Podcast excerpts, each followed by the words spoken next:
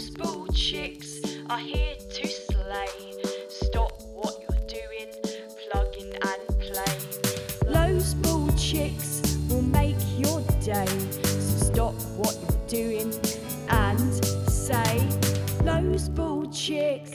all you bald and balding people, and welcome back to Those Bald Chicks, your favorite alopecia podcast. I'm Paige, and I'm here with our second to last guest for the podcast, Dr. Katharine Saussy, who is a board certified dermatologist based in New Orleans, Louisiana. She has a passion to educate in regards to all things dermatology and skincare, and she is here with me today to go over the medical side of things when it comes to alopecia and answer the many questions you have all submitted on our story questioning. So, welcome, Dr. Saussy, and thank you so much for being here.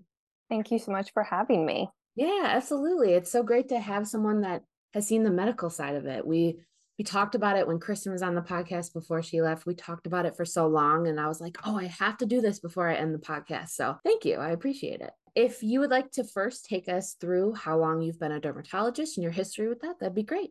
Yeah, so I am a dermatologist based in New Orleans, Metairie area.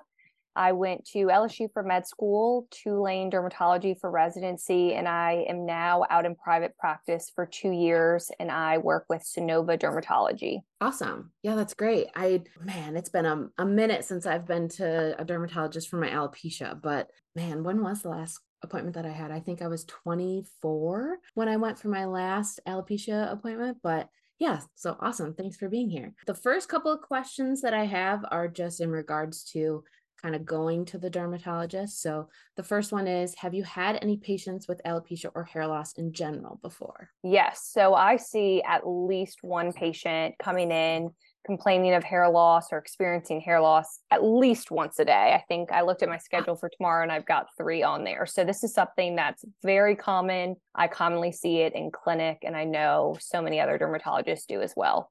Wow, yeah, that's that's actually wild. I didn't expect that. so that's that's crazy because I remember when I first went, I asked her and she was like, "Yeah, I think I have like 5 or 6 patients, but then again, that was probably like 10 or 11 years ago." So I feel like more people are coming out talking about alopecia, even like celebrities and everyone's talking about it more than they did 10 years ago. So that's probably why dermatologists yes. are seeing more. If someone were to come to your office, here's my second question, and wondering if they have alopecia, if someone like me, I went to the hairdresser and they said, Oh, you have a bald spot in the back of your head, you should go see a dermatologist for that. What does that typical first appointment look like? And what could that person expect during that appointment? So yeah, that's a great question. I every dermatologist I feel like handles hair loss a little differently. How I handle it in my practice, I actually dedicate an appointment specifically to hair loss. So sometimes I'll have patients come in for their full body skin check and they'll also want to talk about hair loss. And for me, hair loss is so specific to the person and takes a lot of time in the sense that you're talking about their medical history, you're talking about their recent illnesses and surgeries or stressful life events. You're looking at their recent blood work or you're ordering blood work just to see if there's anything systemically going on. So, for me in my practice, hair loss is a specific dedicated appointment so we can fully focus on that. Sometimes we actually have to do a hair biopsy to diagnose what specific type of hair loss they have. Sure. So, a first appointment, typically, patient basically comes in, they say they're experiencing hair loss. I sit down with the patient and I get a really good, thorough history of their hair loss journey. Is this something that's happened acutely over the last few months? Is this something that's been gradually happening over the last five to 10 years? What is their family history? And I think we'll get into that at some point too. There are a couple different hair disorders that actually have some genetic or hereditary component, which is important. We talk about things like recent pregnancies um, people, often females, will experience some hair shedding after pregnancy, after major surgeries, being very sick. Having COVID was a huge oh, um, trigger for hair yeah. loss. Yeah. And then alopecia areata, and we'll talk about this too, is also linked to other autoimmune diseases. So some patients will come in and they'll say, you know, have atopic dermatitis, for example, and they start experiencing alopecia areata, which are patches of hair loss. So when you come in you can expect to have a really good medical history, family history. We go through medications, recent life events. I'll often ask if they have any recent blood work and take a look at that, or I'll order it myself. We'll do a really thorough hair exam where I'll use my dermatoscope, which is basically a handheld microscope to look at the hair follicles as best we can, and then might even consider a biopsy. And then we kind of shift into the treatment aspect. Interesting. So with the hair follicles, do you see anything different with people with alopecia? Obviously, there's some types of alopecia where they don't have any at all. But is there mm-hmm. like for areata, that's what I have. Is there a difference in hair follicle between someone with just normal hair yeah, so if you look on dermoscopy and you're looking at alopecia areata, there are a couple classic findings that we see. One are explanation exclamation point hairs, so you can actually see a tapering of the hair follicle in kind of that opposite direction there. You can also see what we call yellow dots around the hair follicle openings. And then as the hair regrows, it often regrows in a very thin, often like a white yellowish kind of appearance as the hair regrows. Sure. Yeah, that's that's wild. I did I never knew that there was there would be a difference, but that makes sense obviously because everyone that has hair loss that I've talked to are always like, I wonder what specifically is going on with my hair follicles that is making my hair grow out or is it something in my genes or everyone is always talking about that in the hair loss community because we're all so kind of up in the air like what happened? Because I know I don't have anybody in my family that has alopecia, but I have tons of people that have autoimmune conditions. So you never know, you know? Sometimes I often don't do biopsies for alopecia areata, but if you were to look under the microscope and do a hair biopsy, you would kind of see classic findings of inflammatory cells around the hair bulb and the bottom of the hair follicle, yeah. which is also diagnostic of alopecia areata.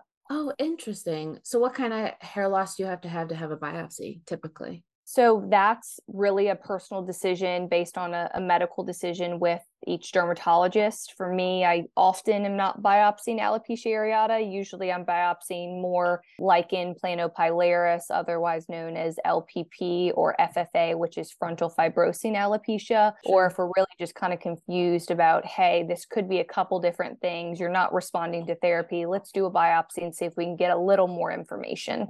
Interesting. Yeah, I guess that makes sense. I know a couple people that do have those types that have gotten biopsies. So I was always curious as to why that was. So yeah, that's interesting.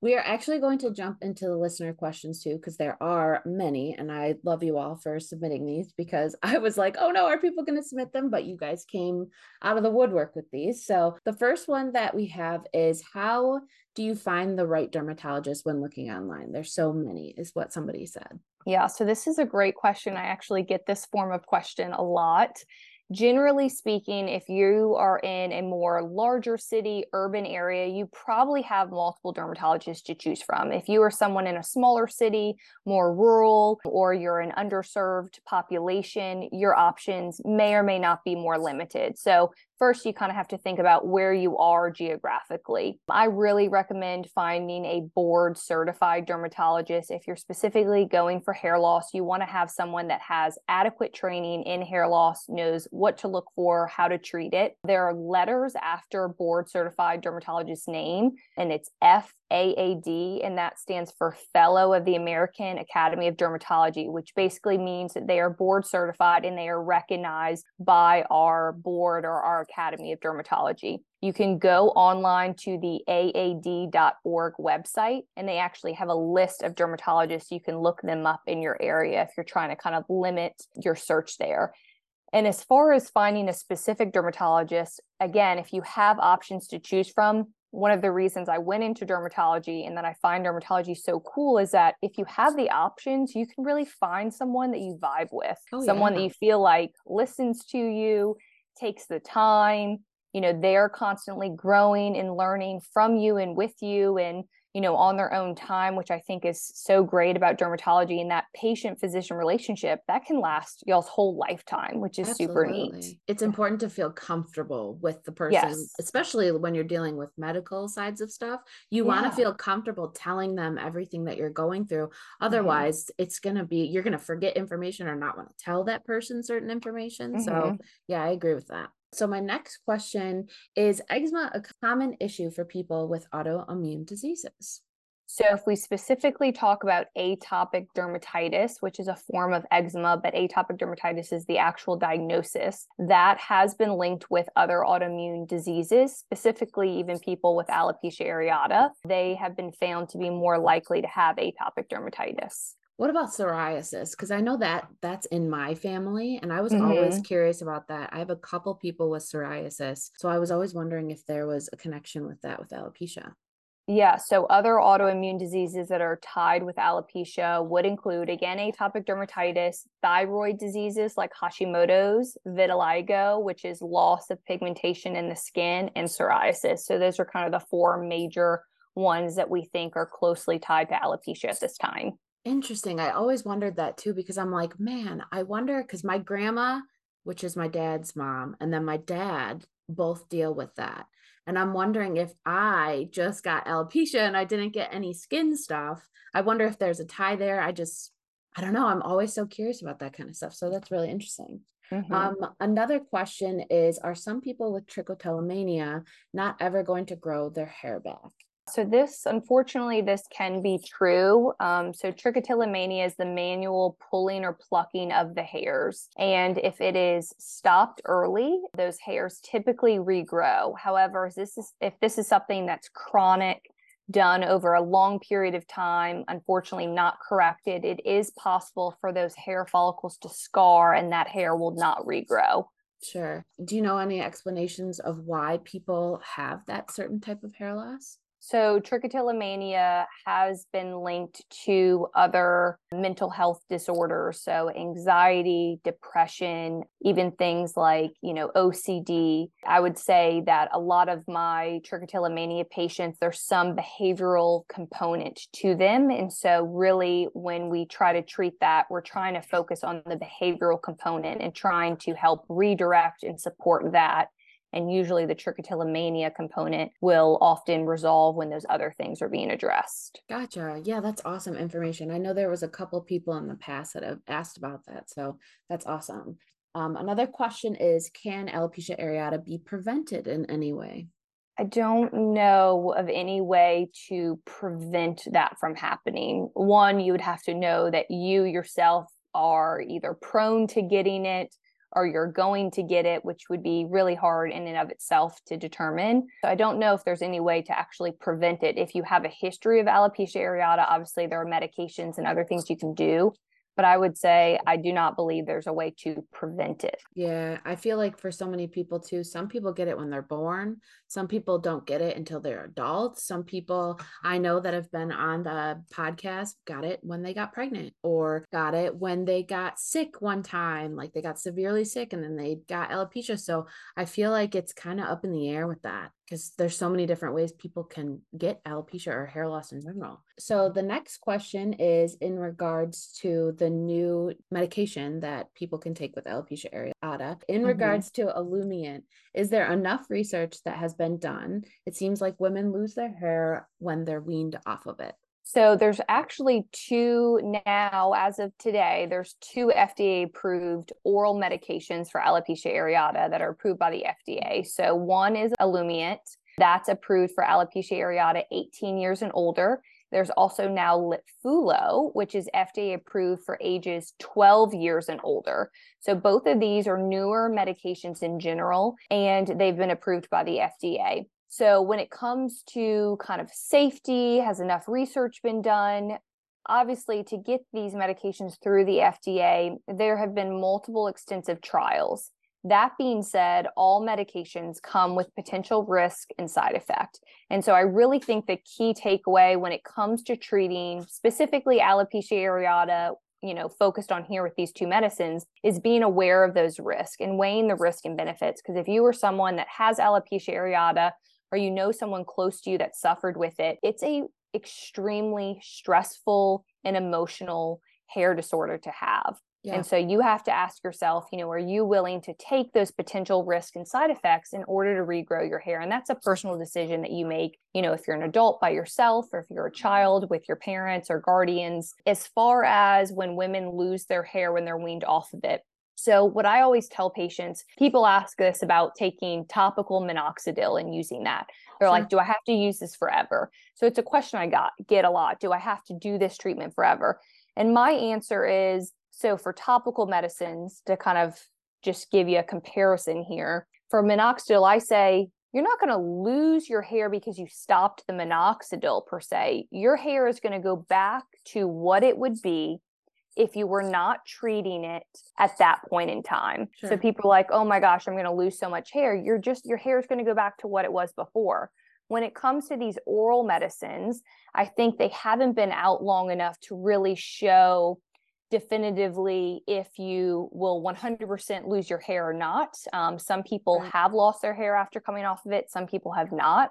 And I attribute that more to if you have an autoimmune disease systemically and you have triggers going on systemically, when you stop that medicine, those pathways are no longer being inhibited.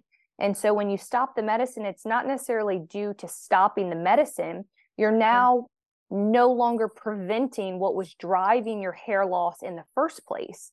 And that may or may not ever go away. So I think at this time, my opinion is we can't say it's due to the medicine. I Right. think it's more likely due to your underlying systemic autoimmune disease that's no longer being treated. And so the hair loss can come back. And it doesn't happen for everyone, but it is a potential possibility. and they're so new like you said i feel like with time there's going to be a better way to f- figure out if you want to go that route you know what i mean because Mhm. with something so new you kind of can't make a decision right away or you can but for me i would like to see other people be on it the results of what they see uh, how they feel during it what are the risks and how do they you know what i mean like i, I need more than a trial for me personally so I feel like with time comes those answers when it comes to the medication you can take for alopecia. So yeah, that was great information. The next question is what are some long-term side effects of alopecia treatments?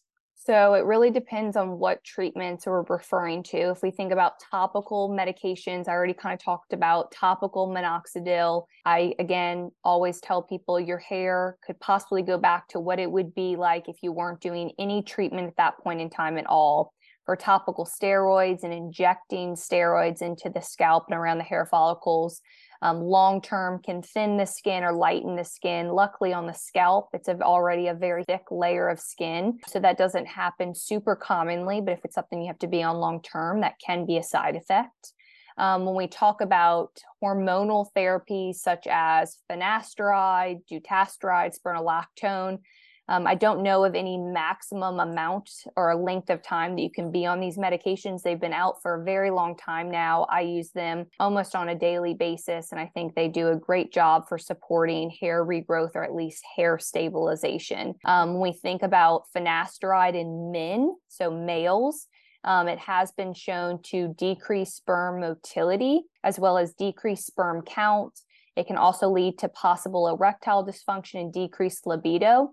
This often comes back or improves once it is stopped. Um, there are very few case reports that show that this can be a more chronic or permanent thing, but overall, very, very rare. And it's something that can come back with time. So I often counsel patients. I think I've had one patient so far in the last two years that said that they had they experienced a decreased libido while on finasteride and when we stopped it it came back and so um, that's always reassuring oral minoxidil that's the oral version of topical now very widely used um, when first when you first start taking it you can experience an increase in heart rate you can have some lightheadedness or headache and then long term you see increased hair growth in other areas of the body and sometimes you can actually see fluid retention and edema again we're using very low doses so i have not seen this very often but it is possible When you said hormone medication, I have not heard of that one. Is that like, did you say hormone therapy when it comes to? So it's actually uh, it blocks. So if we're talking about finasteride specifically, it actually blocks an enzyme that converts testosterone to dihydrotestosterone or DHT, and that enzyme that so that medication helps block that conversion. And they think that DHT is actually one of the driving factors for things like androgenetic alopecia, which can be male and female pattern baldness. So that's a medication I hmm. use a lot. So when we talk about hormonal therapies, you know, we're not giving someone hormones, Sure. we're helping stop conversions of certain hormones, which has been found to be very helpful. So is it specifically just for that hair loss or do you, do you do it with other types of hair loss as well? We do it with other types of hair loss as well. Um, I don't use it in alopecia areata, but other types of hair loss. Most commonly, I would say androgenetic alopecia, which is male and female pattern baldness, but we also use it in other ones like FFA or LPP sometimes. There's also Plaquenil, which was a big medication during COVID. They thought that that was helpful. Mm-hmm. That's something that I use in Lyco, lichen planopilaris. So there are so many different possibilities when it comes to the oh, type yeah. of hair loss and the potential treatment that you have so much more research and hopefully more and more medications will come out because this is an area that really could use some more support and more treatment options for patients. Yeah, that's so interesting. I mean, you're you're teaching me so much that I didn't even know. So, my next question is what types of moisturizers do you suggest to use on hair loss or shaved heads? Is there a preference to use face versus body versus scalp and hair oils?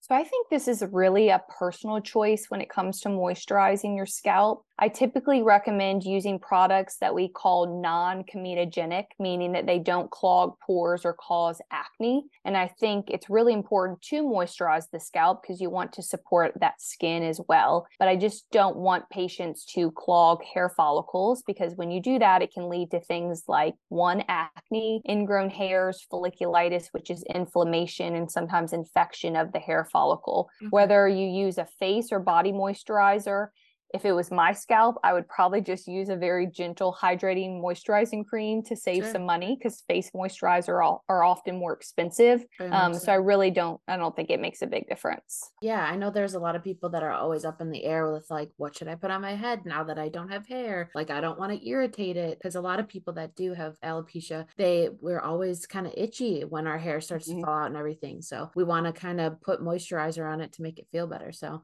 yeah, that's that's great. The next question is Are there any autoimmune diseases that are closely tied to alopecia? I know we touched on that a little bit.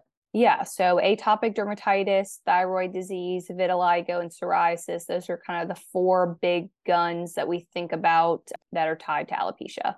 Okay. I know I have Raynaud's too, and I don't know if that is a close tie because I know a couple people that have it too that have alopecia, but I don't know if that's like a close tie or if you have seen people with alopecia that have that. But yeah, super. I don't think I have specifically, unless we're talking about people that also have like Sjogren's or lupus. Sure. Um, I've seen hair loss in those patients, and they can often have Raynaud's as well. So yeah. they might have another underlying systemic or autoimmune disease or disorder um, that either hasn't been diagnosed or that's one of their only symptoms. Sure. Yeah. I know when I first had alopecia and I told them, my dermatologist about that, they instantly went to lupus. They're like, okay, we're testing for this because those two tie very close to lupus. All right. For the next question, how would a person know if their hair loss is due to male pattern baldness? So, if you came in for a clinic appointment, we would look on clinical exam, the distribution of hair loss, and then we can actually see specific types of hair on dermoscopy again using that microscope getting a good family history and kind of the onset and duration. So often we see this starting prior to age 40, most commonly. There's usually a family history of hair loss or balding in, you know, fathers, brothers, uncles, grandfathers. The hair loss that we see is typically kind of in the temporal region here. You can also see kind of the vertex and crown of the scalp. So you can see kind of that recession of the hair uh, hairline and then obviously coming from the back as well. And then it's usually gradual in onset of thinning that then leads to loss. And so, under the microscope, we can see something called miniaturization of the hair follicles, which actually is the shrinkage of the hair follicles themselves. And you can compare those with full terminal hairs, often side by side under the microscope. Interesting. Yeah, that's super interesting because I know my brother has male pattern baldness, um, which is why we think that it has to be in our history with alopecia, with me having areata, that those have a close tie because that's the only hair loss. It's just me and my brother. So, all right, on to the next question. Let's see. Does shaving increase hair loss or does frequent combing or washing your hair create hair loss? So I don't know of any shaving or washing that would in and of itself create hair loss. I think washing and combing of your hair if you're using gentle methods is perfectly fine. You can wash your hair daily, every other day, or even less often, such as once a week or once every two weeks, depending on your hair type um, and needs. Your best bet really is just to help try to avoid hot devices that can burn your hair, like hot combs, straighteners, really hot dryers, curlers, and excessive use. So, you sure. know, doing your hair every once in a while there's nothing wrong with that. And if you dry your hair or straighten your hair, you know, you want to just make sure that you're moisturizing and supporting it and and doing hair mask and other things when possible to kind of help support those hair follicles and hair shafts. But does washing and shaving your hair increase losing your hair? I do not believe that's the case. Yeah, I, I thought so too. I know with traction alopecia, if you have too too tight of hairs or your braids are too tight, I know traction alopecia, you can start losing your hair that way. But mm-hmm. I knew with like combing and washing, that wasn't a thing. Another question is Is hair loss hereditary? So, depending on the type of hair loss, I have definitely seen it run in families. Androgenetic alopecia, again, male or female pattern hair loss, that often runs in families. Um, a family history of alopecia areata has also been seen. Further research, I think, is needed in this, but we even have seen some genetic or hereditary components to things such as CCCA, which is central centrifugal cicatricial alopecia, which is a type of scarring alopecia, and then FFA, which is frontal fibrosing alopecia. So both of those have recently been shown to have some sort of genetic component, but more research needs to be done. Yeah, I do know someone in the hair loss community that I met, I think maybe a year or so ago. Her and her mom both have it, and they have FFA. So very hmm. interesting. Another question is Can my birth control pill lead to hair loss? So I kind of see this as a twofold kind of double edged sword. So certain people on birth control pills can experience hair loss. I usually see that in people taking progesterone only or progesterone containing birth control contraception methods. And that's thought to be because increased progesterone can in some kind of convoluted way also lead to an increase in androgen production, which hmm. again drives certain types of hair loss. On the flip side of that, I've also seen people lose their hair that stop their birth control. Oh, and wow. yeah, so I see that a good amount. Patients will say, Oh, I stopped my birth control. My hair started falling out a few months later.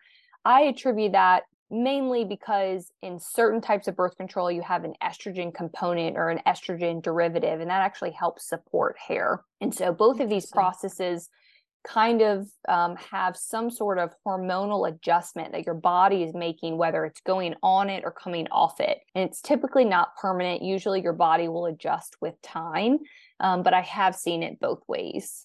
That's super interesting. I was going to ask a question. It just popped in my head too. A lot of people have talked in the community that their hair loss could have possibly been come on because of stress. Do you think uh, stress obviously adds to it, but do you think it's more like your genes and genetics and everything like that or do you think it could be brought on by stress? Is that a possible cause? I do think stress plays a huge component in your hair health and scalp health. I do think it's usually multifactorial. So when I think about stress, you know, whether that's emotional stress, and when we think about emotional stress or even stressful life events like being really sick or having surgery or again having a baby or having COVID or whatever it is, yeah. that form of stress in your body you know, can then contribute to usually what I'll see is telogen effluvium, which is more of an acute and temporary hair shedding. Yeah. That's probably what I link most closely to when we call stressful life events. But what causes that stress could be so many different things. Interesting. Is there one type of hair loss that you see more than another, or is it kind of a mix? I would say most often I probably see androgenetic alopecia. Okay. Um, I see a good amount of telogen effluvium, especially over the last few years with COVID and, and life, you yeah. know, unfortunately being very stressful sure. um, and lots of life changes for a lot of people. And then alopecia areata is also very common. So those are probably the three I see most commonly. I swear I I could have a laundry list of questions for you just because there's so many to be answered and there's so many like what ifs or you know you probably know all about it. But yeah, hair loss is a beast of its own and we all know that in the community. It's I mean, I know some people that started off with areata and then it progressed to something else or vice versa. They they started off with universalis and then went back to areata and then they're just kind of growing their hair back. So it's so unpredictable you know? So the last question that i have for you is a lot of people that are in the hair loss community that have gone to a dermatologist have said that there were no recommendations for therapy or community. Are there any new ways dermatologist offices are making sure to have those options available alongside treatments? So, as far as community, I really think that the National Alopecia Areata Foundation, which can be found at naaf.org, is a huge and wonderful resource for patients. This is a great starting place for patients. I often recommend patients visit this website just because there's so much information and so many resources out there. They have small groups um, that you can kind of find your type of hair loss and support system there. Depending on where you live, there are actually dermatologists that specifically treat and specialize in hair loss. So in New Orleans, we have a world renowned hair loss specialist, Dr. Oh, Nicole okay. Rogers.